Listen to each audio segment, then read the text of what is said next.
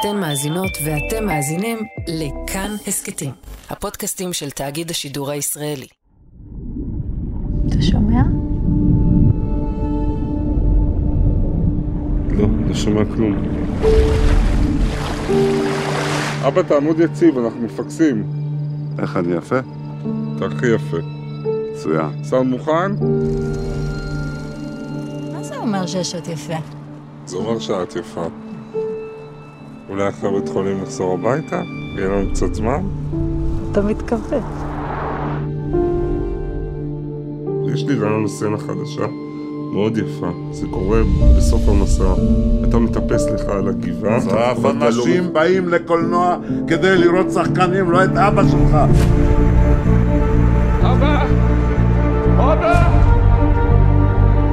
אתה לא רואה שהוא כבר לא מסוגל? התיאור זה כל מה שיש לי. אבא שלי הולך למות, איך את לא מבינה את זה, זוהר? איך את לא רואה את זה? תכתוב מה שאני הולכת להגיד לך. בסדר, תכתוב, לא את הסצנה הכי טובה בסרט שלך. פח, פח, פח, פח, פח. קודם החיים, אחר כך המתים, אחר כך העומדים להיוולד. סטפה! אתה יכול לתת לי קרב!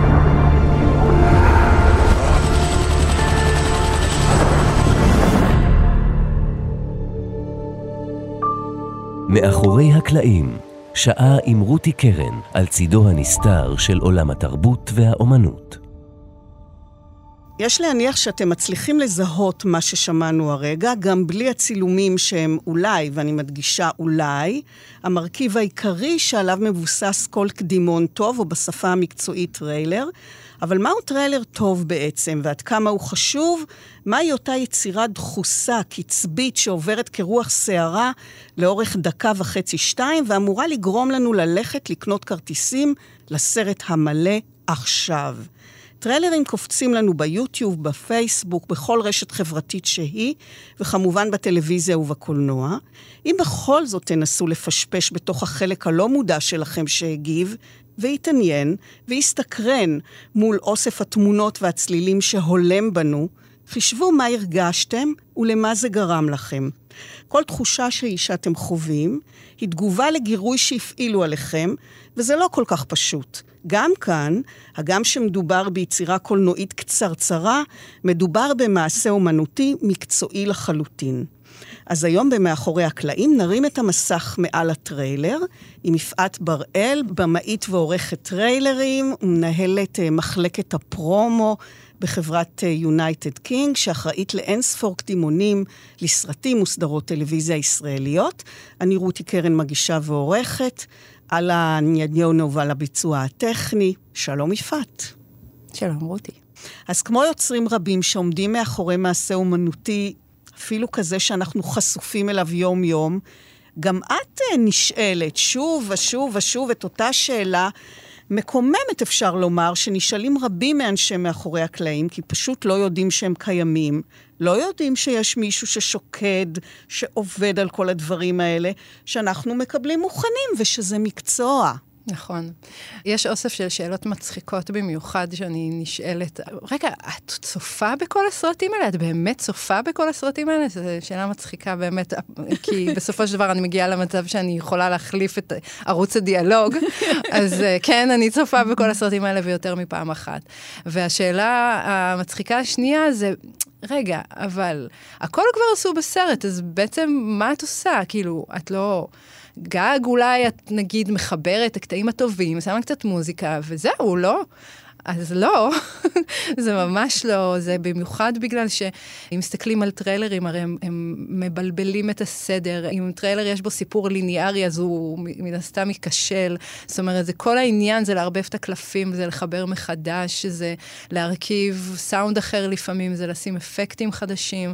זאת אומרת, זה ממש לפרק ולהרכיב את הדבר. זה הכי לא לשים, אה, ולפעמים באמת לייצר דברים שאפילו לא קיימים בסרט, בטריילר. באיזושהי מניפולציה אחרת, אבל אה, ממש לא כמו שהוא הוגש בסרט. אז מה, את לא רואה סרטים ואוכלת פופקורן על הספה כל היום? את זה דווקא באמת הרבה פעמים שואלים אותי אם, אה, איך זה עובד. אז בעצם את יושבת כל היום ורואה סרטים ואוכלת פופקורנים ויורדת לקולנוע מתי שבא לך, אז בגדול התשובה היא שכן. אה, כן, ממש. אה, בעצם אה, יש לי את הפריבילגיה, בגלל שאנחנו גם חברת הפצה והפקה של סרטים, ואנחנו ממש יושבים בתוך הקומפלקס של הקולנוע. אז הצפייה הראשונה שלי בסרט היא במסך הגדול, ממש כמו צופה, ואני... אה, את יורדת לאחד האולמות כן, ו... כן, כן, וגם אנחנו... לבד? אני, לבד, לבד. וואי, איזה כיף. נכון, זה ממש כיף. כן, אני חושבת שזה נורא חשוב, כי יש הבדל גדול בין uh, לצפות על מסך גדול, כל ההבדל, ומערכת סאונד טובה, כיסאות, את יודעת, כל הדבר. זה חלק מזה, כי החוויית צפייה על מסך קטן היא אחרת לגמרי. ואני גם שמה לב, כי לפעמים לא תמיד יש לי את הפריבילגיה הזאת, זה, אולי אחר כך נרחיב על זה. נגיד בסרטים שאני מקבלת אותם כשהם עוד לא מוכנים, אז אין את האפשרות mm-hmm. לצפות בהם באולם. ואני רואה את ההבדל, זאת אומרת, אני ממש יכולה לפעמים לפספס משהו בגלל שצפיתי בקטן. וואו. וכשאני יושבת באולם, כן, עם הפופקורן, בנחת, לא מסמנת, לא עובדת. כן, ב- כן. במרכאות, אלא ממש כן. כאילו, אני צופה רגילה. אז uh, יש משהו בדבר הזה שהוא חוויה שאני מאוד מאוד אוהבת, א', ברור, וב', היא מין כזה חוויה לא, לא שיפוטית. פשוט ליהנות. Mm-hmm. אז כן, אז התשובה היא כן, אני בעבודה שלי הולכת לקולנוע, מקבלת. פופקורן בחינם, יושבת לבד בקולנוע וואי. וצופה בסרט. רק בשביל זה שווה. ל... ואת אומרת, אני לא מסמנת, אז, אז ממש כאילו, את מגיעה בלי עיפרון ונותנת לעצמך אה, לחוות, או שלפעמים ככה... בגדול, אני לא, כהחלטה אני לא, אבל אני כן אגיד לך שיש את הפעמים שאני לא לבד בקולנוע, ונגיד אנחנו עושים uh, צפייה שנמצאות במחלקות של הסושיאל שלנו, ועוד uh, כל מיני גורמים מקצועיים שיושבים. זה בעיקר נכון, נגיד, בקומדיות. יש משהו בחוויה של הצפייה של קהל, שאני כן כותבת לעצמי, אם נורא צחקו. או נורא הגיבו, או היה כזה, את יודעת, נגיד, השחקן אמר איזשהו סינק, וכולם בקהל כזה אמרו, אה, הוא אמר עכשיו את טה-טה-טה. אז את זה אני כן, אה, גם אם אני לא אכתוב, אני אסמן לעצמי בראש לזכור את זה, כי את יודעת, גם לפעמים יש דברים שלא מצחיקים אותי, אבל אני רואה את האימפקט על האנשים שיושבים איתי, אני אומרת לעצמי, אוקיי, יש פה משהו. אז טריילר הוא בעצם מעין סרט קטן באורך של דקה וחצי-שתיים, שאמור לתת לצופה מושג מספיק משמעותי על עלילה, דמויות, מצבים, ז'אנר, כלומר המון אינפורמציה דחוסה, לא רציפה, שצריכה לגרום לסקרנות ולרצון לראות את השלם. אז יש איזושהי מתודה, גישה, דרך איך לגשת באמת ליצירה רחבת היקף בזמן ובאמצעים אומנותיים, ולהפוך אותה לדוגמית? את יודעת, כולם מדברים היום על הבינה המלאכותית, על ה-AI, על ה- Midjourney, כל הדברים האלה. אני מניחה שהוא יכול להיות שאפילו בעוד זמן מאוד קצר, תהיה, כבר יש אפליקציה ויהיה גם אה, איזשהו מחשב שיעשה את זה, זה רק אומר שיש פורמולה, זאת אומרת, יש איזה דבר כזה שהוא נחשב טריילר, זאת אומרת, יש בו איזושהי חוקיות, יש לו איזשהו מבנה, ובאמת התפקיד שלו לפתות. Mm-hmm. לפתות, לסקרן, זה סוג של מיני פרסומת. אז מה הפורמולה? תגלי. אז, אז זהו, אז בגדול, כמו כל דבר בחיים, זה מתחלק לשלושה חלקים. כמובן. כן. יש כמובן את האקספוזיציה שהיא תיתן לך איזשהו מושג אה, סיפורי. אבל אחר כך, אולי אחר כך קצת אני אסייג את זה, כי זה גם לא תמיד נכון, אבל עכשיו אנחנו עדיין בעולמות הפורמולה, אם נקרא לזה, אז החלק הראשון הוא סיפורי יותר, טיזרי טיפה, החלק השני הוא בעצם הקונפליקט המרכזי של הסרט.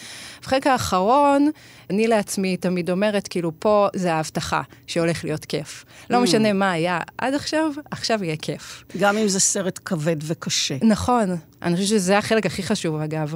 החלק הראשון והחלק האחרון. Mm-hmm. הראשון הכי חשוב כי אנחנו היום חיים בעולם כל כך uh, מהיר ושיפוטי.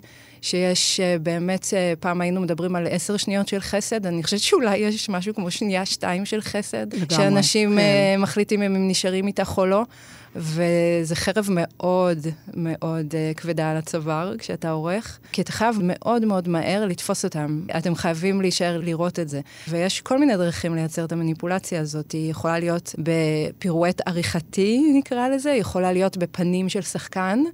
היא יכולה להיות במשפט נורא מסקרן כזה שישאיר אותך רוצה לראות עוד, אבל אה, זה ה money time. זה החלק שאי אפשר לטעות בו. גם היום הרבה מאוד טריילרים זרים. עד כדי כך אנחנו אינסטנט, שלפני הטריילר יש טיזר לטריילר.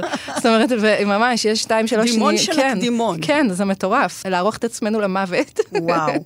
לא, אני, כן. כי אני רוצה לשאול אותך, אבל איך את מספרת סיפור בדקה, והנה את אומרת שיש טיזר לטריילר, אז, אז כן. אולי זה אפילו איך לספר סיפור ב-20 שניות? נכון, זה לדייק ולתמצת את הוואן ליינר הזה ברמות זיקוק אה, מטורפות. אני חושבת, את יודעת, כשאני מתחילה לעבוד, אז אני מקבלת הרבה פעמים את דבר הבמאי, את הסינופסיס, את הפיץ' שהוא עשה, נגיד, בכל השלבים עד שהגענו לצילומים ולהפקה. ולהם יש את הלוקסוס של אה, אפילו חצי פסקה זה המון. ומה שקורה בתהליך שאני עושה זה, את, אתה ממש צריך להגיע למצב שממש כמה מילים בודדות אפילו, הם, הם הדבר. ה storytelling צריך להיות מאוד מאוד מאוד מאוד מתומצת, גם בגלל רמות הקשב שנמצאים בהם, וגם בגלל שבסופו של דבר אנשים צריכים לדעת מעט, כי... עוד חרב שיושבת לנו על הצוואר, חוץ מעניין תענייני אותי מהר, זה אל תעשי לי ספוילרים. כי mm-hmm. אחד הדברים הכי נוראים בשביל עורך טריילרים זה שאחרי שסיימת את הצפייה, אנשים אומרים לך, אוקיי, אני מרגיש שראיתי את כל הסרט. רע מאוד. זה לא טוב, תגובה לא טובה. אז את צריכה מעט מאוד, מדויק מאוד, מתומצת מאוד, שאפשר להבין בשנייה. גם כשאת לא מרוכזת. לא תמיד אני עורכת, לפעמים אני מביימת את הטריילר, אני תמיד אומרת לאנשים שעובדים איתי, דמיין עכשיו שהאולם מלא, כולם עכשיו עושים רעש של עם הפופקורן. יכול להיות שפספסו אפילו חצי מהדברים כן. שאנחנו ככה שמנו, ב... תבינו בעבודת מלאכת יד, את יודעת. חיברנו את המוזיקה בדיוק על המילה המסוימת. בדיוק, וצריך לזכור את זה. גם את נכון. האופן שבו צורכים את זה, ואת יודעת מה, זה אפילו משפיע היום. דיברנו על תוכן, זה גם אפילו ברמת הצורה. פעם, את הטריילרים האלה שלנו, המקום המרכזי שבו אנשים היו צורכים אותם היה, נגיד, אולם הקולנוע. היום, חד משמעית, אני יודעת שהרבה מאוד מהאנשים יחוו את הטריילר שלי. בטלפון הנייד. נכון. זה סופר משמעותי. לפעמים לא יהיה סאונד אפילו, את מבינה כמה שזה חשוב? וואו, אז את לוקחת את זה בחשבון? בטח, בטח, בטח. זה אומר שאפילו אם תכבי לי את הסאונד, עדיין אה, זה יעבוד. עד- עדיין יש שם storytelling. ושוב, אני שואלת, סרט הוא אורך של שעתיים מינימום, איך, איך מכווצים את הכל לדקה? איך עושים את זה? אני באמת, לא, אני, לי יש בעיה בכלל עם דברים קצרים, אז, כן. אז אני ככה, אומנות הקצר. אני יכולה לקשקש על זה הרבה ברמה השכלתנית. אני חושבת היום עם מבט של באמת, אני עושה את זה כבר, לא נעים להגיד, 15 שנה. אה, למה? נעים מאוד. שיש בזה משהו מאוד מאוד אינטואיטיבי, וזה כמעט כמו לעשות איזה ניתוח פסיכולוגי ליצירה שאתה צופה בה. לא תמיד להתרשם ה- הפשוט, הנראה לעין, לפעמים אפילו לא ללכת שבי אחרי הסינופסיס של הסרט, התקציר שלו, אלא באמת באמת להבין אותו לעומק ולחלץ ממנו תמה אוניברסלית. ולפעמים היא, התמה האוניברסלית הזאת תתווסף ל storytelling הפשוט, אוקיי, בחור בח- פגש בחורה, הם התאהבו. אוקיי, כן. אבל על מה זה באמת? נגיד, אולי זה סרט על זקנה, אולי זה באמת סרט על התבגרות, אולי זה... את מבינה למה אני מתכוונת? ואת זאת אומרת, מנסה את כן, זה להוציא? כן, כן. שוב, במשפט, במבט, ב- זאת אומרת, יש לך איזשהו יתרון על פני אה, עורך הסרט, על פני הבמאי הסרט באיזשהו מקום? אני חושבת, בצניעות אני אומרת את זה, כן? אבל אני חושבת שכן, אני אגיד למה. הרבה פעמים במאים ויוצרים שעובדים על סרט שלהם, הם נמצאים עם היצירה הזאת שנים. יש את מה שחשבנו עליו בהתחלה, החלום הזה והגלגולים שהוא עשה. הגלגול הכי משמעותי זה המעבר מהתסריט לצילומים. כבר שם יכול להיות שמה שכתבת בהצהרת כוונות זה לא מה שצילמת. אחר כך עוד שבר גדול זה העריכה. שבה הרבה פעמים... שבר ענק. כן, נכון, נכון, נכון, נכון. שבה לפעמים אתה פתאום מבין אולי שדברים לא מתחברים, אולי אתה מחליט להשאיר חלקים גדולים בחוץ בכלל. וההצהרת כוונות הזאת, והסינופסיס הזה, והדברים שחשבת על הסרט, לפעמים נשאר מהם אפילו רמז קלוש. ויש יתרון בגלל שאני באה טריה לתהליך הזה. את יודעת, יוצרים... לא משוחדת. נכון. והכוונה שלי היא להוציא את המיטב. זאת אומרת, אני כמו בן אדם שהתפקיד נכון. שלו הוא להציג אותך באור הטוב ביותר. וגם באור הנקי ביותר. נגיד, גם אם אתה חושב שצילמת משהו והוא לא יצא טוב, אני לא רואה את זה, כי אולי אני לא רואה בכלל את מה שדמיינת וחלמת והוא איננו, את יודעת, במאים לפעמים, אנחנו כזה, כן, אבל את לא רואה שמאחורה משהו לא עבד טוב, ואני כזה, אבל המכלול. כן.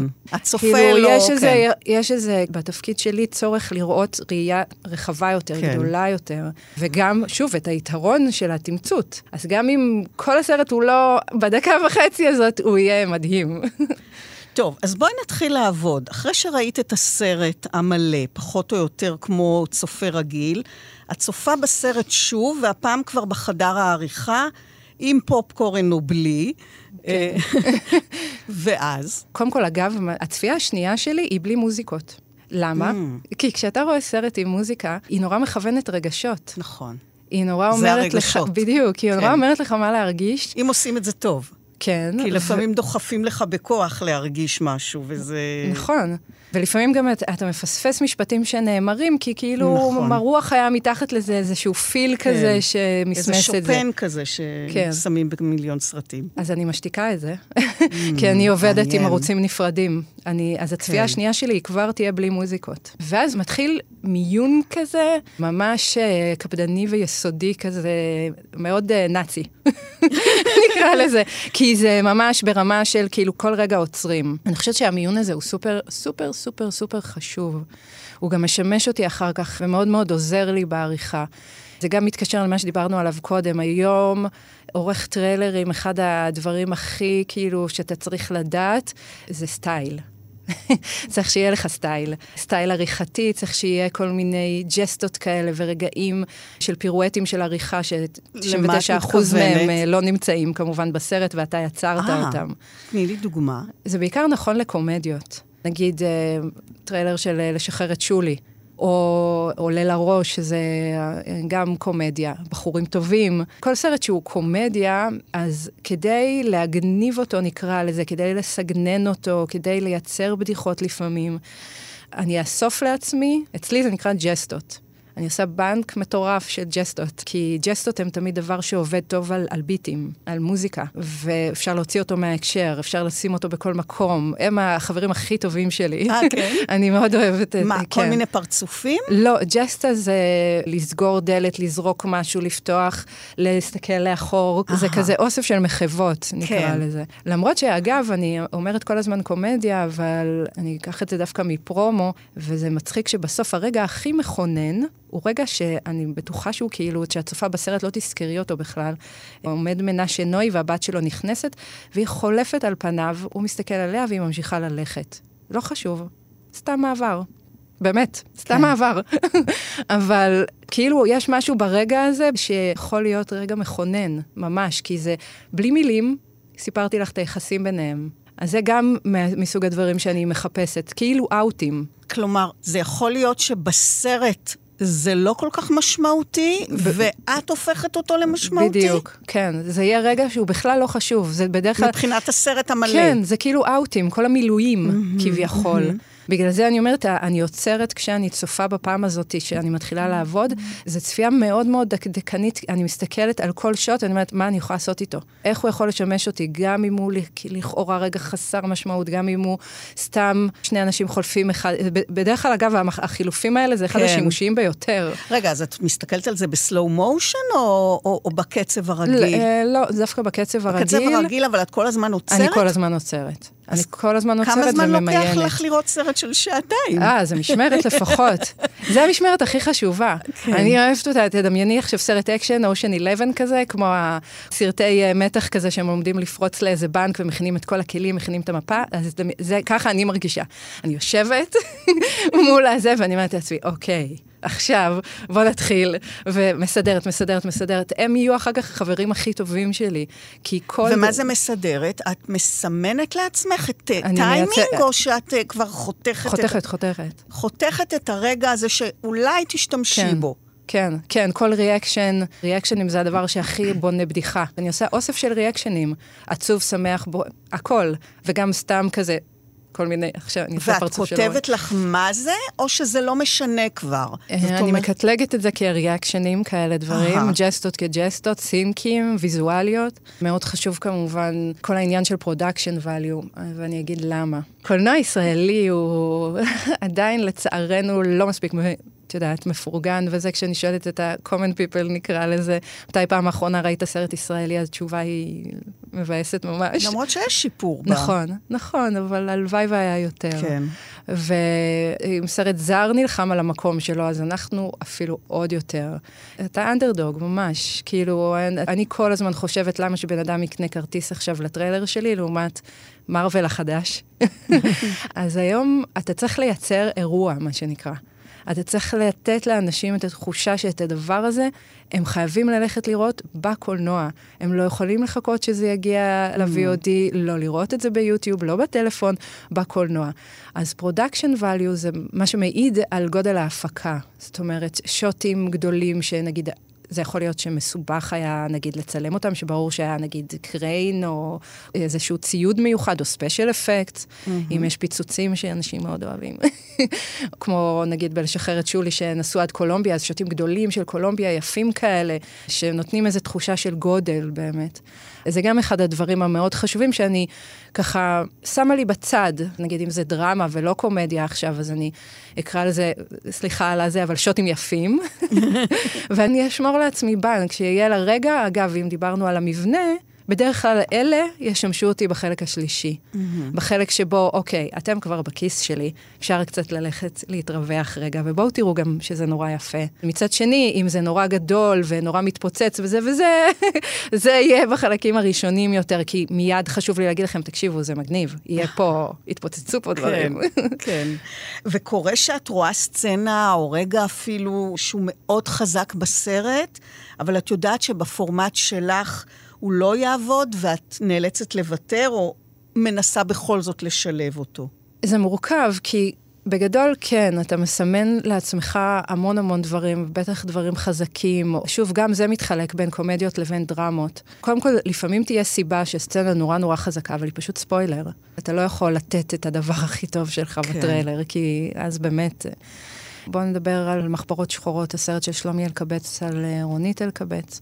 היו שם המון דברים שהתלבטתי אם נכון בכלל לחשוף אותם, המון דברים שיכלו באמת להיות ספוילרים, המון דברים שיכלו לצאת צהובים. Mm. לפעמים, דווקא בגלל שזה נורא קצר, נגיד אם אתה נותן משהו נורא נורא חזק, אז אנשים חושבים שזה הצבע של כל הדבר.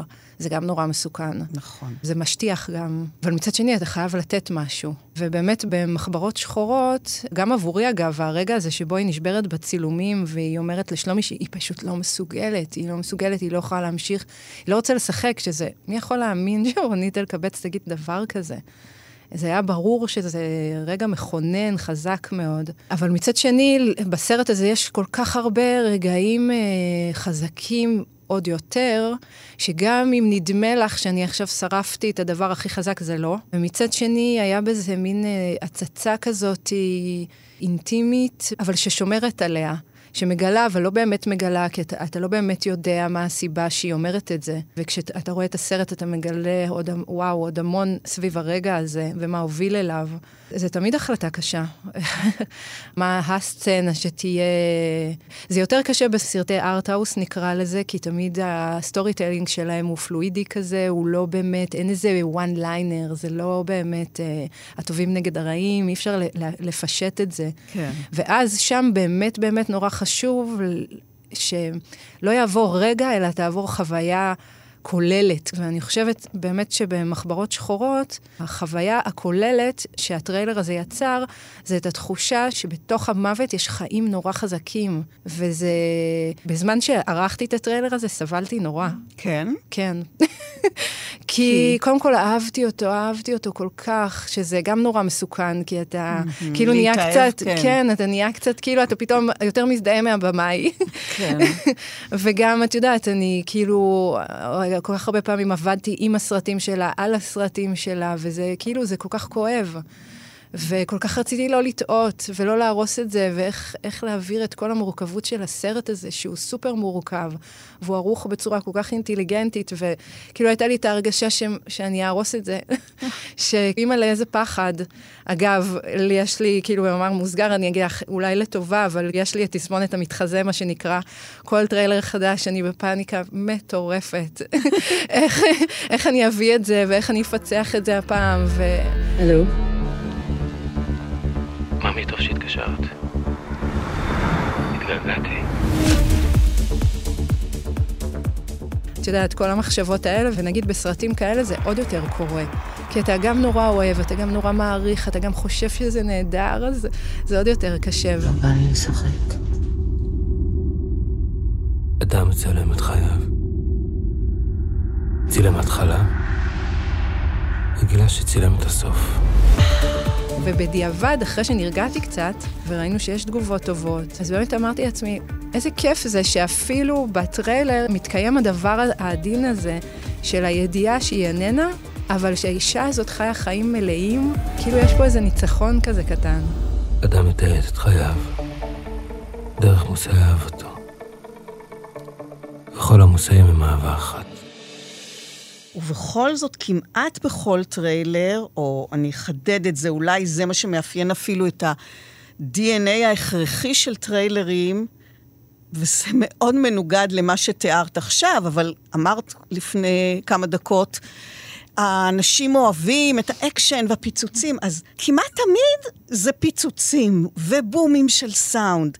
עכשיו, אנחנו ברדיו, החלק הוויזואלי שמאפשר לקשב שלנו להתחלק בין הסאונד לבין התמונה, ואולי לעמעם קצת את העוצמה של הרעש, לא קיים ברדיו. ולכן, אם רק שומעים את הטריילר, ואני תוהה אם את מנסה את זה לפעמים, כי זה מאוד בולט שהמעברים הם תמיד בחצוצרות ותופים, אז למה בעצם? מילא בסרטי אקשן, אה, אלימות, מלחמה, אבל למה תמיד?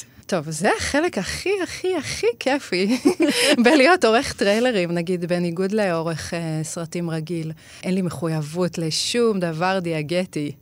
אני יכולה להפציץ כמה שאני רוצה. זה אחד הדברים האהובים עליי ביותר, ואני בן אדם שמביא את הדבר הזה מתוך מוזיקה ממש. זאת אומרת, הרגע שבו הקסם מתחיל, הוא הרגע שמצאתי את המוזיקה. אחריו הרגע שהבאתי את האפקטים, זה 90 אחוז מהפיצוח הדבר הזה. תכף נגיע למוזיקה. בומים ופיצוצים זה לא זה- בדיוק מוזיקה, זה צליל, אבל...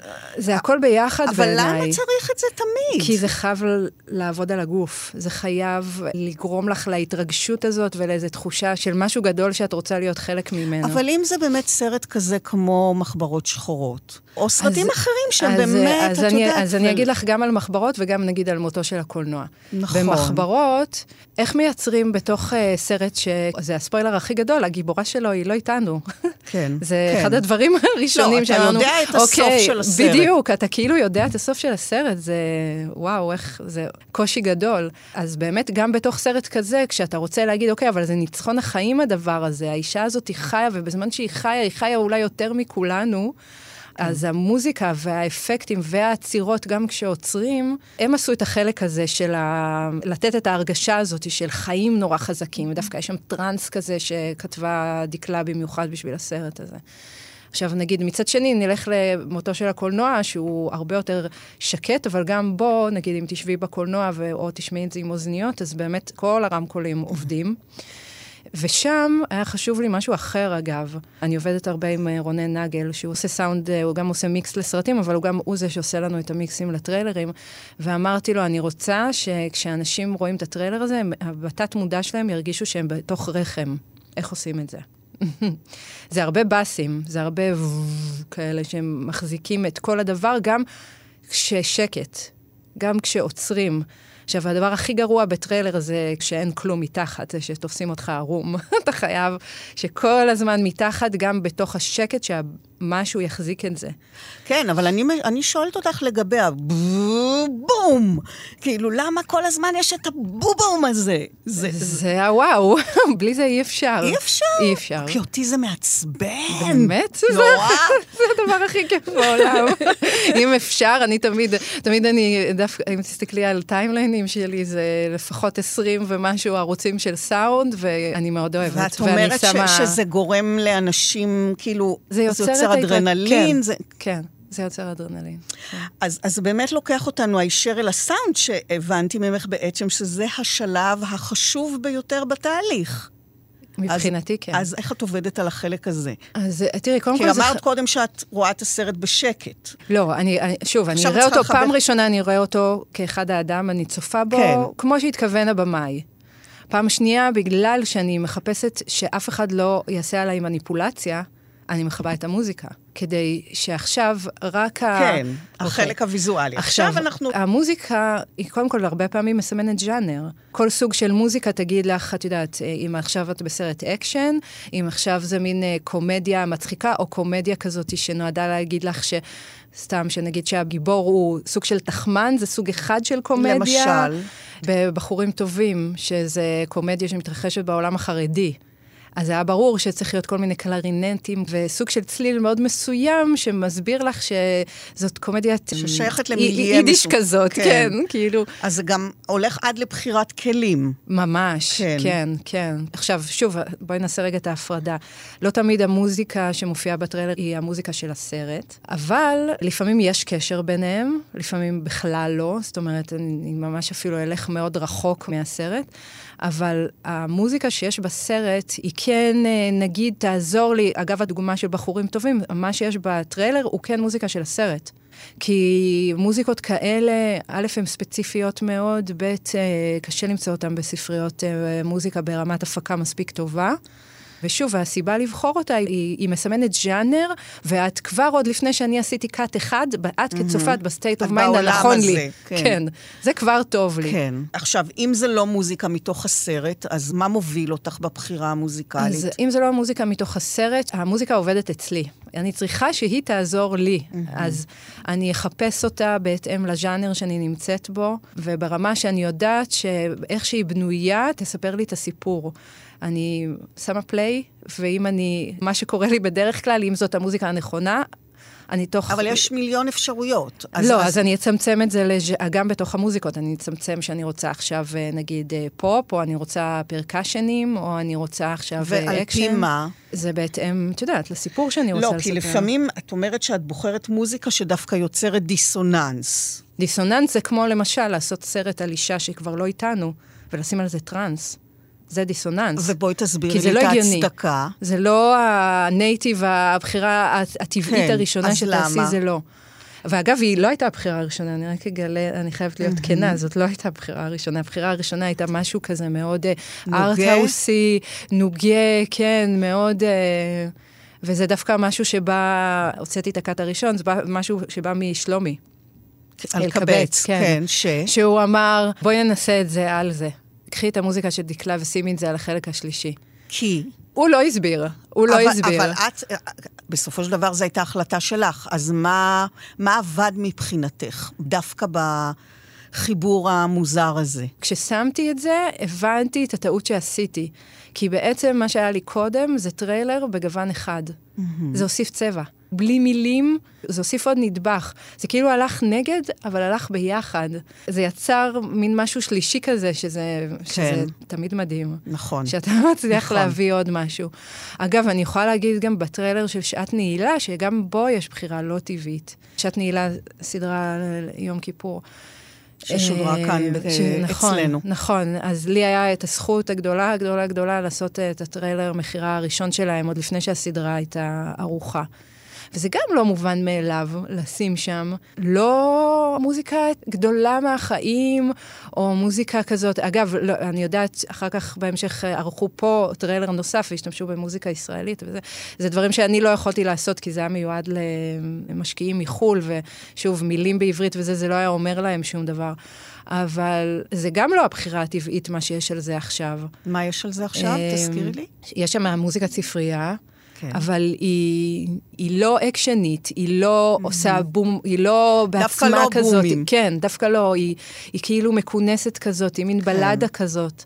יותר, אה, יותר הולכת עם המצב פנימה. הפנימי של בדיוק. הדמויות. כן. אז מה, את יושבת, פותחת את הספרייה ומתחילה לשמוע המון המון דברים? אה, תראה, אני כבר יודעת איזה ז'אנר אני מחפשת, כן. וספריות כאלה עובדות על keywords. ככל שתוסיפי יותר keywords ותדייקי, אז תגיעי לתוצאה יותר מהר. כן. וזה שוב עניין של ניסיון, ברור. פעם זה היה לוקח הרבה יותר. המון אבל- זמן. אבל זה לא, כי אני, בדרך כלל אני מדמיינת בראש את מה שאני רוצה, ואז אני כבר מצמצמת את זה ל-keywords ומוצאת את זה. אבל בגדול אני באה בעצמי עם ה... איזה הרגשה איזה אני רוצה... הרגשה את. רוצה לייצר. לתרגם מוזיקלי. כן. אפשר לדבר גם על, על כאילו אין מחר, זה סרט של ניצן גלעדי, שכשצופים בו יש חוויה של, נקרא לזה נגיד דקדנס, איזה ייאוש כזה נורא... ייאוש שבא מהדמות, מהחיים שהיא חיה, איזה הרס עצמי כזה גדול שהיא נמצאת בו. ואז זה שוב כאילו הפיתוי הנורא גדול ללכת עם ההרגשה הזאת. זה למה בפעם השנייה אני צופה בלי מוזיקה. כי אתה יוצא מהסרט הזה באיזו הרגשה כזאת, היא קצת כבדה אולי. אם אתה מזדהה עם הדמות, אז אתה הולך אחרי הייאוש הזה והתחושה שאין מוצא, ואפשר היה ללכת עם זה, כי זה כביכול נאמן. זה הדבר.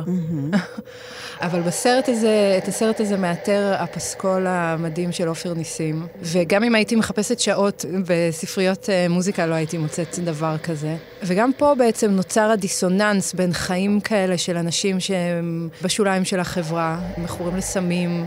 שהם נמצאים בלופ עם עצמם, לא יוצאים מהבית, כזה משהו נורא קלסטרופובי, נורא דקדנסי כזה. ומצד שני, כשאתה צובע את הדבר הזה בצבעים של טראנס, של dance כזה חי, בועט, אז הדיסוננס הזה הוא דווקא דבר טוב. את יודעת, עכשיו שאנחנו, שאני מסתכלת איתך בפרספקטיבה לאחור, אני פתאום קולטת שיש יותר מאחד כזה, אבל את יודעת, זה תמיד נורא פר פרויקט, ונולד מתוך הזה, אבל אני חושבת שזה גם דרך להגיע לקהל, את היכולת לתת להם לפעמים image ים, דימויים לא קלים, בגלל שהמוזיקה כאילו מזמינה אותם בקטע טוב, כזה להתקרב. התמונה עושה משהו אחר, אבל החיבור ביחד כן. מסקרן. אז זהו, שזה לא רק המוזיקה, אלא בעיקר אפקטים וקצב. אז מה את מחפשת בשדה הזה? אילו אפקטים, למשל, בהתאמה מדויקת, באמת עם שוט מסוים, נותנים לך את האפקט? טוב, זה נורא ספציפי, אבל אני אגיד באופן כללי, ששוב, בשונה נגיד מעורכי סרטים, אין לי את השוט הדיאגטי, אני לא חייבת להניח אווירות. נגיד, אם רואים מטוס, זה קורה לי לפעמים כשאני עובדת עם אה, עורכי סאונד. הם רואים מטוס, עובר בפריים, הם מחפשים את הדגם, ושמים שם, ואני כזה, "אבל מה זה הרעש הזה? והוא אומר, זה הרעש שעושה מטוס של... של כן. ואני כזה, לא! עכשיו אני רוצה להרגיש שהוואו, שעבר מעליי, את יודעת, כאילו משהו מטורף. הוריקן כזה. הוריקן, סופה מעל הראש שלי. לא אכפת לי שהמטוס לא עושה את הרעש האמיתי הזה, היי. כל העניין פה זה החוויה, כאילו, זה התחושה. כן.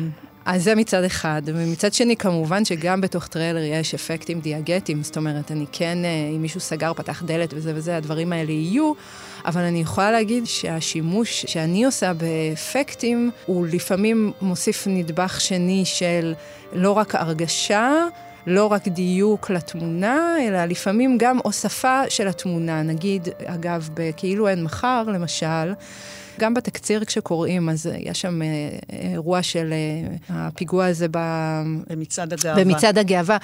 לא רצינו שאנשים יחשבו, כי גם מבחינה סיפורית, הסרט הוא לא באמת על זה. אתה יכול להגיד שמצ... שפיגוע במצעד הגאווה גרם לזה שהדמויות נפגשות וזה וזה, אבל זה לא הסרט. אבל מצד שני, כן, הרגע הזה כן מופיע בטריילר, אבל רק בסאונד. זאת אומרת, אה, לא רוא... רואים משהו אחר בזמן הזה, ובסאונד אתה שומע, הוספתי שם אה, כלבים נובחים, הליקופטר, אמבולנס מרחוק, וגם מה שנהדר תמיד בטריילרים זה הפיזור של 5-1, שאתה יכול באמת... שזה, שזה תרגמי. לפזר את זה ברמקולים שבאולם, ונגיד להביא את הסכנה מאחורייך, לתת את הדיאלוג מקדימה, ואת בתת מודע שלך, או בהרגשה, או בגוף, תרגישי את הסכנה, אבל ממש פיזית. כלומר, את מכוונת את המיקום של האפקטים כן. גם מבחינת באיזה רמקולים הצופה ישמע את זה. כן.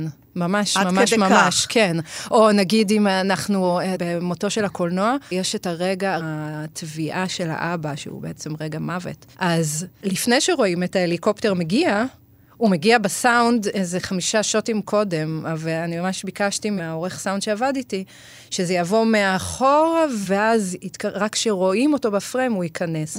כי זה מכניס אותך כבר כן. לתחושה של הפחד שהוא יטבע, או שיקרה לו משהו. ואם אנחנו מדברים על אפקט, במקרה של טריילרים זה אפקט שגם צריך להיות מתורגם מסחרית, כלומר, אמצעי פרסומת לכל דבר, ולכן זה גם משהו שאפשר למדוד מספרית. היה בזמן האחרון טריילר שבאמת היה לו אפקט כזה על צפייה? טוב, לשחרר את שולי, זה ייזכר לדורות. גם אצלנו, בחוויה שלנו, כל מי שעבד על הסרט הזה, וגם בכלל. זה אולי שובר הקופות הכי גדול של הזמן האחרון. הסרט הזה עשה למעלה ממיליון צופים, ועדיין, כי הוא ממשיך לחיות ב-VOD ים וכולי, הוא עושה מספרים באמת, טפו טפו טפו, לא נפתח להם.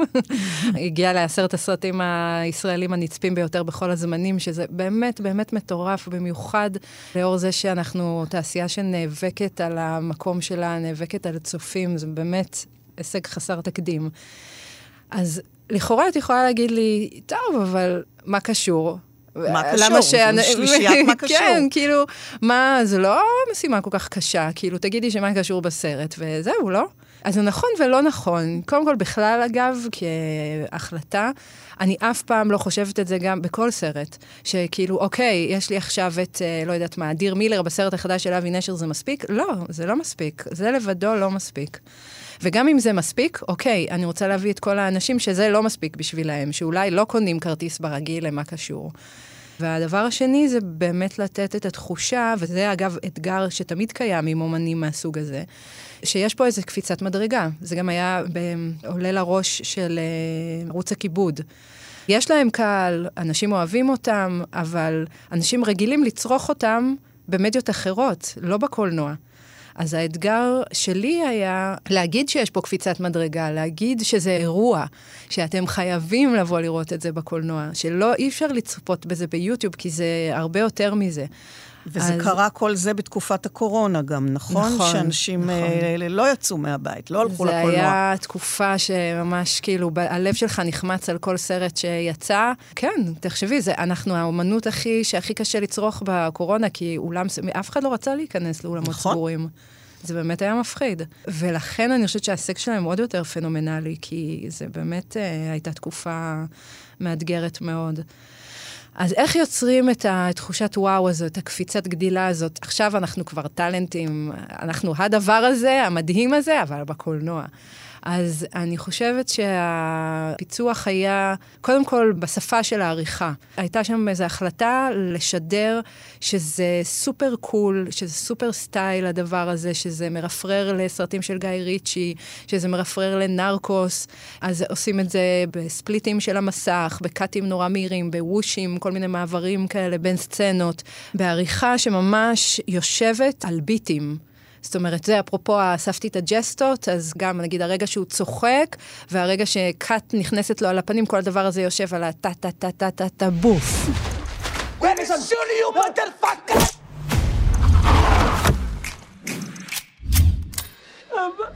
Si lo quiere, le va a costar 20 mil dólares.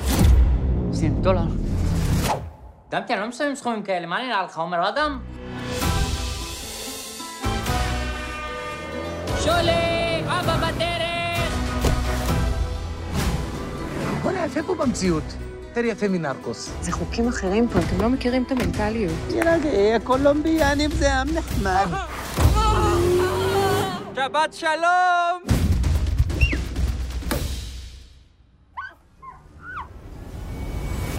אפשר להעביר לך את הכסף בביט?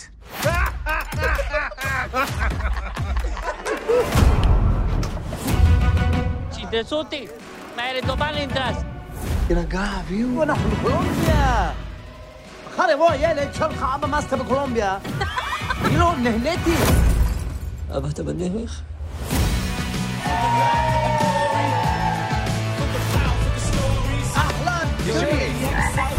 You don't know us. We are crazy.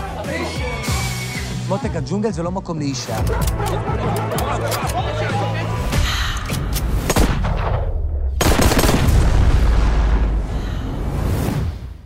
זה ממש, כאילו, זה חייב להיות סופר מדויק, ואיפה יבוא האפקט, איפה יבוא ה cut. זה בדיוק הדברים האלה שיוצרים את התחושה שזה נורא מגניב. יש פה איזה משהו. וזה גם מייצר את הז'אנר, את התחושה שיש פה דרמת אקשן כזאת. את התחושה שהסרט הזה הוא גם משהו שלא עשו עדיין בישראל, אני חושבת שאת זה הביאו מאוד הצילומים המאוד יפים של... בכלל, הסרט הזה מצולם מאוד יפה, והוא צולם בקולומביה, באמת, הם אשכרה נסעו לשם, תראו אותם מאחורי הקלעים שלנו, סופר, באמת מעניין איך הם עבדו על הסרט הזה. אז ה production value במקרה הזה עבר גם משוטים נורא יפים של קולומביה וכל הסמטאות, ואלון שוטים גדולים יפים כאלה, צבעוניים, רוויי צבע. ומצד שני, גם שם היה special, כאילו, את יודעת, יש שם איזה כמה פיצוצים כאלה וזה, בתוך הסרט, שזה היה ברור שזה חייב להיות בפנים, כי זה גם כזה עושה תחושה של אירוע, של משהו גדול. ו... אבל הדבר שהכי, שהכי עבד פה, הבנתי, זה דווקא היו כל מיני משפטי מחץ. נכון, זהו. אז עכשיו דיברנו על הצורה, עכשיו נדבר על ברמת התוכן. זה גם לא כל כך פשוט, איך אתה לוקח אנשים שכל שנייה מהסרט היא כאילו אין. כי זה סופר מצחיק. כל רגע יש בדיחה, איך אתה בוחר את הבדיחות? זה קשה. אין לזה באמת זה, אבל אני חייבת להגיד שהיה לי מאוד מאוד חשוב שגם אנשים שהם לא, נקרא לזה, אוהבי מה קשור, יש איזה כנראה שני אנשים כאלה, עדיין יצחקו. רציתי שהבדיחות יהיו אוניברסליות, mm-hmm. שהם יצחיקו גם אם אתה לא יודע שזה לקוח מהמערכון שלהם משנת טה-טה-טה-טה-טה, שזה רוב האנשים כן מזהים את זה, אבל עדיין, אני הרבה פעמים גם חושבת, סליחה, אימא, על אימא שלי, שזה יצחיק אותה, שהיא לא צריכה המון הסבר כדי שהצחוק יהיה קומי נקודה. ובאמת... היה שם דברים שכל מה שנמצא בסרט בסופו של דבר הוא מצחיק, אבל יש שם דברים שיצאו, וואו, שהטריילר יצא, הם פשוט תוך דקות הבנו שזה אש. זה אש, מה אני... 20 אלף שקל, מה נראה לך, עומר אדם? זה היה תוך, תוך דקות. וסטיקרים, וטיקטוקים, וציטוטים בכל מקום, וחיקויים, כאילו, זה, זה היה תופעה... כזה לא היה. גם לנו, כאילו, כזה לא היה. זה מרגש ברמות מטורפות. כי גם, את יודעת, זה הרבה על הכתפיים. זה סרט שאת מקבלת אותו ב... אוקיי, זה צריך להיות בלוקבאסטר, בהצלחה. אז אתה, זה מלחיץ, אתה רוצה שזה יצליח, וזה היה, תוך דקות זה היה ברור גם ברשתות ובזה שאנשים מגיבים לזה, מחקים את זה, באמת, זה היה... ואת זה את אומרת הכל בעקבות הטריילר. כן, זה בעקבות... היה, את יודעת, אנחנו מוציאים את הטריילר חודשיים לפני שסרט יוצא. זאת אומרת, המשפטים האלה כן. שאת בחרת, כן. הם הפכו להיות... כן, עוד לפני שהסרט יצא. מצוטטים. כן, תראי, אלה הדברים שגורמים לאנשים, חייבים לראות. כן, הם גם כותבים את זה ב comment. כן, כן, כאילו, חייבים לראות מתי יוצא, זה היה שיגעון. זה היה שיגעון. תגידי, טריילר יכול לגרום לסרט להצליח או להיכשל? אני משתדלת לא לחשוב על זה בזמן שאני עורכת, כי זה באמת המון אחריות, אבל שורה תחתונה, כן. כן. כי זה, זה יוצר דיבור. זה היה כרטיס ביקור עוד לפני שאנשים ראו פריים מהסרט. הרבה פעמים אנשים באמת מקבלים את ההחלטה אם ללכת לראות את הסרט לפי הטריילר. אז כן, יש פה אחריות גדולה, כי אנשים יכולים להחליט שהם לא רואים את זה בגלל, את יודעת, שהטריילר לא מספיק טוב. נגיד המקרה של כאילו אין מחר, הוא הפתעה גמורה, ואני חושבת שכן, עם כל הצניעות אני אומרת את זה, כי לא, לא נעים לי להגיד את זה, אבל, אבל הדיבור על הסרט, בזכות הטריילר, תרם לו רבות. להצליח. כן. מה בעצם השתנה בעולם הזה של הטריילרים? מה את עושה היום אחרת ממה שעשית בעבר? השתנה המון. אם נלך ממש פעם, פעם, פעם, אז היה, כמו שלפרסומות יש את האוהבים נקניקיות, אז uh, in a word, וזה הסינק של הטריילרים. אז פעם היה נורא קל, כי לא היית צריכה לעשות פירואטים כדי לזקק סיפור סופר מורכב. את יודעת, גם יש המון סרטים בישראלים מאוד אוהבים שיש איזה שלושה קווי עלילה בסרט אחד, ואת צריכה לזקק אותם. אז פעם היה פשוט קריין שמספר את הסיפור ונותן את הזה. אין, אין את זה היום, וגם אם עושים את זה היום, זה, עושים את זה כדחקה. והשינוי הכי הכי גדול, אני חושבת, זה הקצב. והאורך. והאור, הקצב והאורך. אין לאף אחד סבלנות היום לראות נכון. שתיים וחצי דקות. טריילר לא יעשה ארבע מהלכים, הוא יעשה שלושה מהלכים ומהר. וכן, והאורך הוא גם יכול להיות דקה היום. ופעם זה היה... שתיים וחצי. יש עדיין, טריילרים כן. זרים הם שתיים וחצי, אבל אנחנו היום שמסתכלים עליהם, הם, אה, את יודעת, מצד שני, שתיים וחצי דקות של מארוול או אינדיאנה ג'ונס החדש, כן. אמ, אמ, לזה יש לנו סבלנות. איזה טריילר, למשל, מעבר למסגרת הזמן, אתגר אותך במיוחד? שעת נעילה, סדרת מופת, שאני קיבלתי את החומרים שלה עוד לפני שהיא הייתה ערוכה. שוב, זה קורה גם בסרטי קולנוע, שאני ממש מקבלת אה, rough cut של הסרט, והוא עוד לא גמור, אז בסדרה זה עוד יותר אה, קשה, בגלל שזה לא שעה וחצי, זה כמה פרקים. ובעצם פרקים, כן. קיבלת אה, חתיכות של נייר מפוזרות על השולחן, שאת צריכה להבין איך הפאזל הזה עכשיו מתחבר. אין לך מושג, כי את לא רואה את התמונה השלמה, את רואה כל מיני goodies, dailies שהביאו לי. זה פעם אחת מאתגר, כי זה בעצם תערכי טריילר מסדרה שלא ראית. אין לך מושג אה, איך היא תיראה. והדבר השני זה, ו- וזה אני חושבת שאגב נכון כלפי כל טריילר, אתה חייב לדעת למי הוא מיועד. כל טריילר אתה עושה לקהל שהוא אמור להביא. אני לא אעשה, את יודעת, אה, קומדיה ואטפל בה, שמיועדת לילדים, ואשים שם בדיחות שהן מיועדות, זאת אומרת, כן. זה. ברור שאתה כל הזמן חושב על קהל היעד. וקהל היעד במקרה הזה היה מנהלים של אה, ערוצי שידור וחברות הפקה זרות בחו"ל. קהל שלא יודע מה זה מלחמת. יום כיפור. כן, זהו. בשבילנו זו מלחמה מכוננת, אבל בשבילהם זה מדינת לבנט שיש לה איזה מלחמה. נו, הם כל הזמן רבים כל עם הזמן ה... נלחמים, בדיוק. כן. וגם יש איזו עייפות כזאת של כאילו כמה עוד אפשר לדבר על נכון. מלחמות. ואני חושבת שגם במובן מסוים, גם עוד אתגר, הרבה פעמים, את יודעת, אחד הכלים שיש לעורך טריילרים כדי להגיד, וואו, זה, תני לי על ההתחלה את הפרצוף של ברוס וויליס ואני איתך. אז אה, לא, יש פה עכשיו שחקנים... כבר לא, אה, כן. כן, נכון. אבל שוב, יש פה שחקנים ישראלים. מה כן. הם אומרים למנהל אה, גוף שידור זר? הם לא אומרים לו כלום. הוא- אלא אם כן זה שחקן שמופיע גם בחו"ל, נכון, כמו אבל, אלון בגלל... אבוטבול או משהו כזה. נכון, אבל רובם כן, לא, נכון. רובם לא, הם גם, את יודעת, פה עם כל מיני... לא, לא, כן, הם לא. גם לקחו פה המון שחקנים לא מוכרים גם כאן בארץ. נכון, נכון, זה גם אתגר, זאת אומרת, אין לי את הכלי הזה, אין לי כן, את ה... אז מה עשית? ידיי קשורות בהמון המון levels. אז אני חושבת שכאן בעצם ההחלטה לא להתחרות ביכולת production של אה, הפקות מחו"ל. ההבנה שהכוח שלי לא טמון בשוטים נורא יפים של טנקים מתפוצצים, זה הפיצוח. אנטי-מלחמה. בדיוק, ההבנה שזה בסוף סיפור של האיש הבודד, כל אדם ו- ומה שקרה לו בסיטואציה הזאת, זה הדבר. וזה לא הפיצוץ, זה הרגע שאחרי הפיצוץ, זה הדבר. ומרגע שההחלטה הזאת נלקחה, היה יותר פשוט כבר. כמובן שכן משולבים כמה שוטים של פיצוצים וזה וזה, אבל זה לא הדבר שאת מקבלת מהטריילר הזה, אלא להפך, את מקבלת יותר את התחושה של אחרי, את ההבנה של ה... מה מלחמה גורמת, מה היא עושה לבן אדם, זאת אומרת, וממש דרך הסיפורים האישיים שלהם.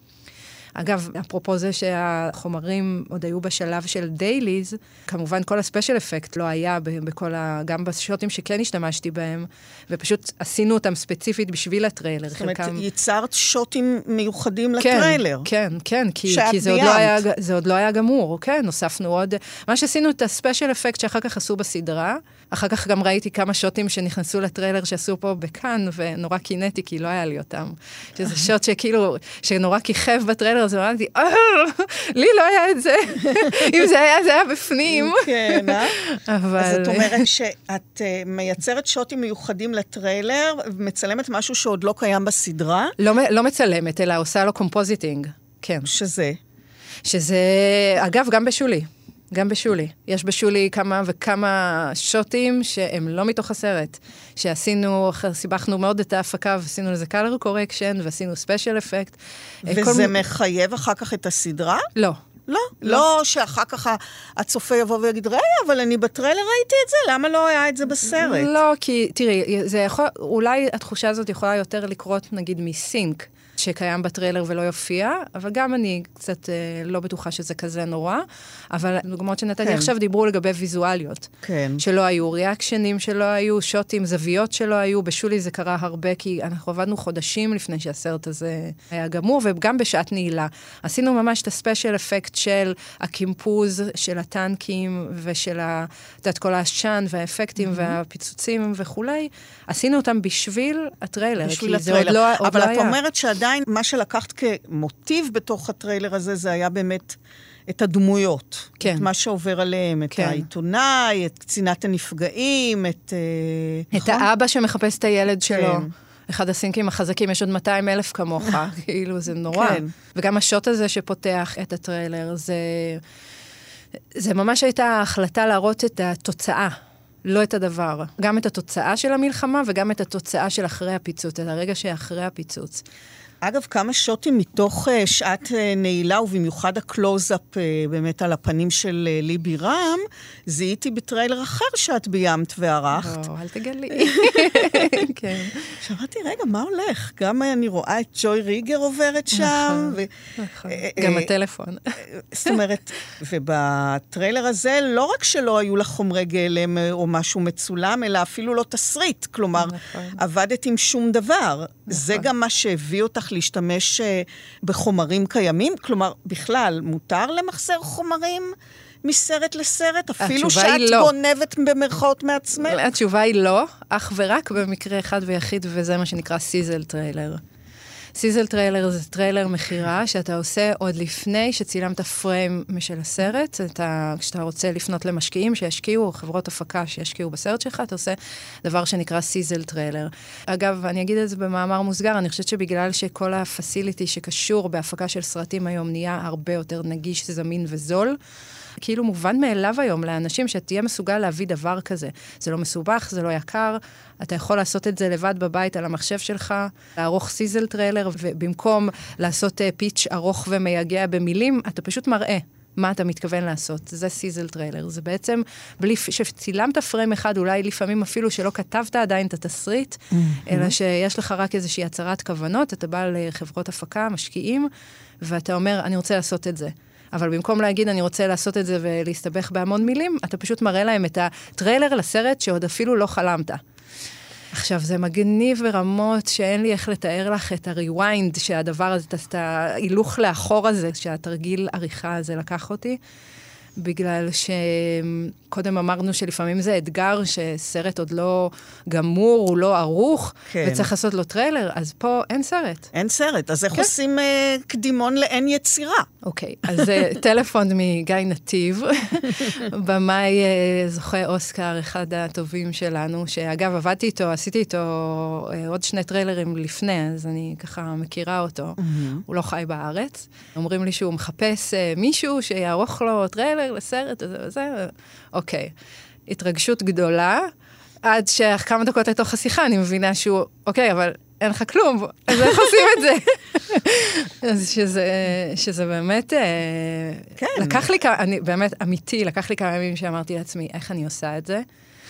ואז הבנתי שזו הזדמנות סופר מגניבה, שגם הוכיחה לי כמה עריכה של טריילרים, זה באמת, אה, זה לא רק כמו שלפעמים אנשים אומרים לי, אז מה, מה את עושה בעצם? זה הרגע שבו הבנתי שזה, כמה כוח יש בחיבור הזה, בכל בחירה שאתה עושה. כי יכולת לקחת אלף דברים אחרים, אבל בחרת את זה. למה בחרת את זה? אז באמת, אה, גיא סיפר לי על הפרויקט שלו, הוא רצה, זה, זה אגב, ב- יוצא בה ממש בקרוב הסרט. גולדה. אה, גולדה, כן. הוא סיפר לי על הפרויקט, ושלח אותי לדרכי. שיהיה לי בהצלחה. כן. אוקיי, עכשיו, עושים? אה, אני חושבת שאגב, זה גם כרונולוגית היה קודם שעת נעילה, ואז הדבר הזה. זה קצת עזר מן לי. הסתם, כן. זה קצת עזר לי. ברור. כי באתי כבר טעונה עם כל התובנות של איך לדבר למשקיע זר, לא ישראלי, לא אכפת לו מי זאת גולדה, מה זה יום כיפור, וגם, אני חושבת שזה גם כמובן בריף שבא מגיא, שאמר, אני הולך לספר את הסיפור שלה. הרבה פעמים סיפרו על המלחמה. כן. פחות התמקדו בה ובמה שעבר עליה. עכשיו, בגלל שאני מכירה את uh, גיא הרבה שנים קודם, אני חושבת, אגב, שזה, שוב, אני אגיד במאמר מוסגר, שבגלל שאני הרבה שנים עושה את זה, אז גם במאים שאני עושה את הטריילר השלישי והרביעי שלהם, יש, יש בזה כן כוח, כי אתה כבר מכיר את השפה כן, שלהם, בדיוק. אתה, אתה כבר בקיא ב... בדימויים שלהם, נכון. במה שהם מעדיפים. זאת אומרת, אני ידעתי שאם גיא נתיב עכשיו הולך לביים סרט על גולדה, הוא לא יעשה את זה פיצוצים גדולים כן. וזה וזה, אלא שהוא יהיה מאוד ארטיסטי בבחירות שלו. להיכנס שהוא יהיה- למטבח. כן, שהוא יהיה מאוד אה, פיוטי באופן שבו הוא יתאר אותה, שהדימויים יהיו מאוד מאוד אסתטיים. אז זה קצת עזר, כי בעצם הייתי באוקיינוס של אפשרויות. יכולתי לקחת נכון. מכל סרט עלי אדמות, כי זה חוקי, לשאלתך. קודם, זה חוקי. זה ידוע, והצופה שצופה בזה, ברור לו ששום פריים ממה שיש פה אתה לא צילמת, להפך אפילו, כאילו, אתה לא אמור לשים בפנים. כן, אז בעצם חומרי אבל ארכיון? עדיין, במקרה הזה חומרי ארכיון, אבל כן. לצורך העניין זה יכול היה להיות כל סרט קולנוע שמתאים. כן, אבל כדי לראות את גולדה, שמשחקת אז- אה, אז הלן יד- מירן המדהימה. נכון, אה, אני כבר ידעתי אז שהיא מלוהקת. שהיא מלוהקת, אז מה, אז את מזמינה אותה ועושה איתה כמה סצנות אה, פיקטיביות? לא, אבל מה שעשינו זה הקלטנו את ה-voice over שיש ב sizzle trailer, הוא כבר שלה, שזה שלה. תורם המון כדי גם שהמשקיעים רואים את זה. וכבר שומעים אותה, זה נותן להם את ההבנה כן. שהיא מחויבת לפרויקט. וגם כשחיפשתי בתוך אוקיינוס האפשרויות של באיזה דימויים אני אשים כדי לספר את הסיפור הזה, בחרתי גם כמה סרטים שלה. כדי לשתול אותה כבר בתוך הטריילר. אז יש כמה רגעים חשובים בטריילר, שהג'סטת, מחוות אה, פנים של הדמות באותו רגע היא של הלן. אה. זה, זה גם היה חשוב. מסרט אחר. מסרט, מסרטים קודמים שלה, כן, כן. כן. אבל היא לא נראית שם כמו גולדה. נכון, היא לא נראית שם כמו גולדה, אבל שוב, זה, זה תרגיל, זה א', אה, חידון קולנוע כזה, כי כאילו, האם את מזהה כל פריים שאת רואה מאיזה סרט הוא? זה נורא מצחיק. אה, יפה. כן, כן. ו... אבל, אבל איך זה עובד? כלומר, אם היא משחקת דמות שהייתה, ואת לוקחת פנים שלה מ... אני יודעת מה, שהיא שיחקה, את המלכה, אז איך זה עובד? זה קסם של עריכה. זה, מה? אז את זה- זה משנה לה את התסרוקת? לא, מה? לא, לא, אני אז- לא. זה משנה באיזה רגע זה נופל, ואת מבינה שעכשיו הדימוי שאת רואה זאת היא כגולדה, וזה עובד. למרות. שהיא דמות למרות אחרת. שהיא דמות אחרת, כן, שהיא נראית אישה רגילה. אני חושבת... טוב, זה, את צריכה להסביר לי את הקסם הזה.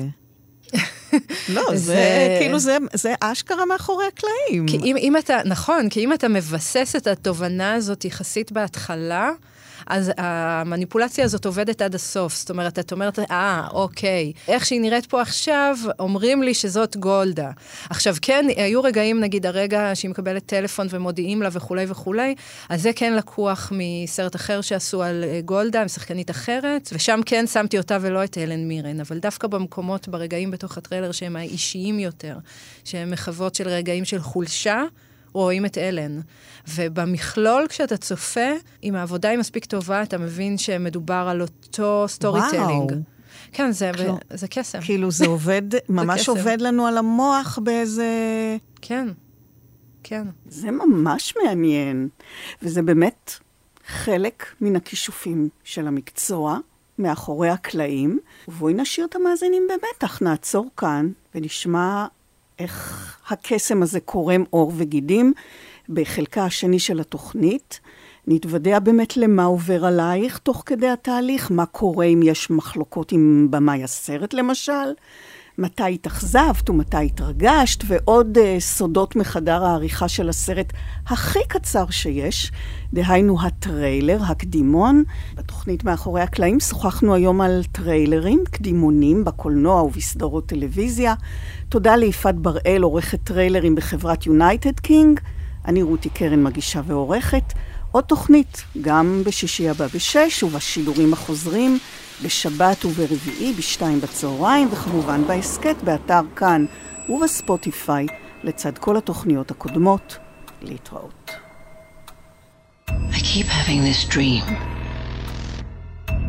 I wake up in my bed, and all I can hear is a phone ringing.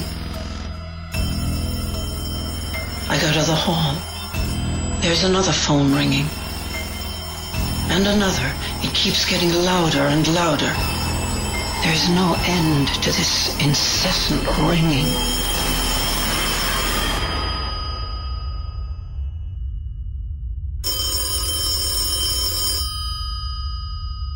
I know what it means. But I'm afraid to answer.